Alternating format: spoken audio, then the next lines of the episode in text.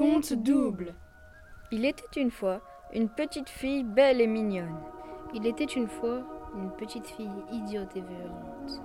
Elle était la princesse du royaume Shinra. Elle était la plus pauvre du quartier. Son père était un roi respecté et il aimait sa fille.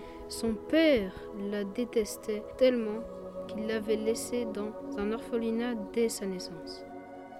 Un jour, alors qu'elle partait dans la forêt pour cueillir des baies, elle aperçut une étrange créature qui était le gardien de la forêt.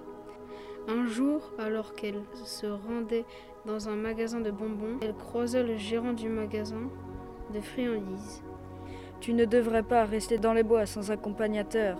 C'est trop dangereux, raconta le gardien. Tu n'es pas autorisé à rentrer dans le magasin sans parents ou tuteur. Retourne d'où tu viens, s'exclama le gérant.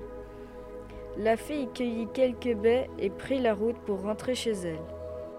La fille vola un ou deux packs familiales de bonbons et prit la fuite sans savoir où elle était. En rentrant chez elle, elle trouva une licorne qui la transporta sur le droit chemin. En rentrant chez elle, elle trouva des ragondins en groupe de 40 et ils l'attaquèrent. Finalement, la princesse du royaume Shinra rejoignit là son père sur son trône et la pauvre fille attaquée s'aperçut qu'un des ragondins était son père. Donc elle rejoignit la bande.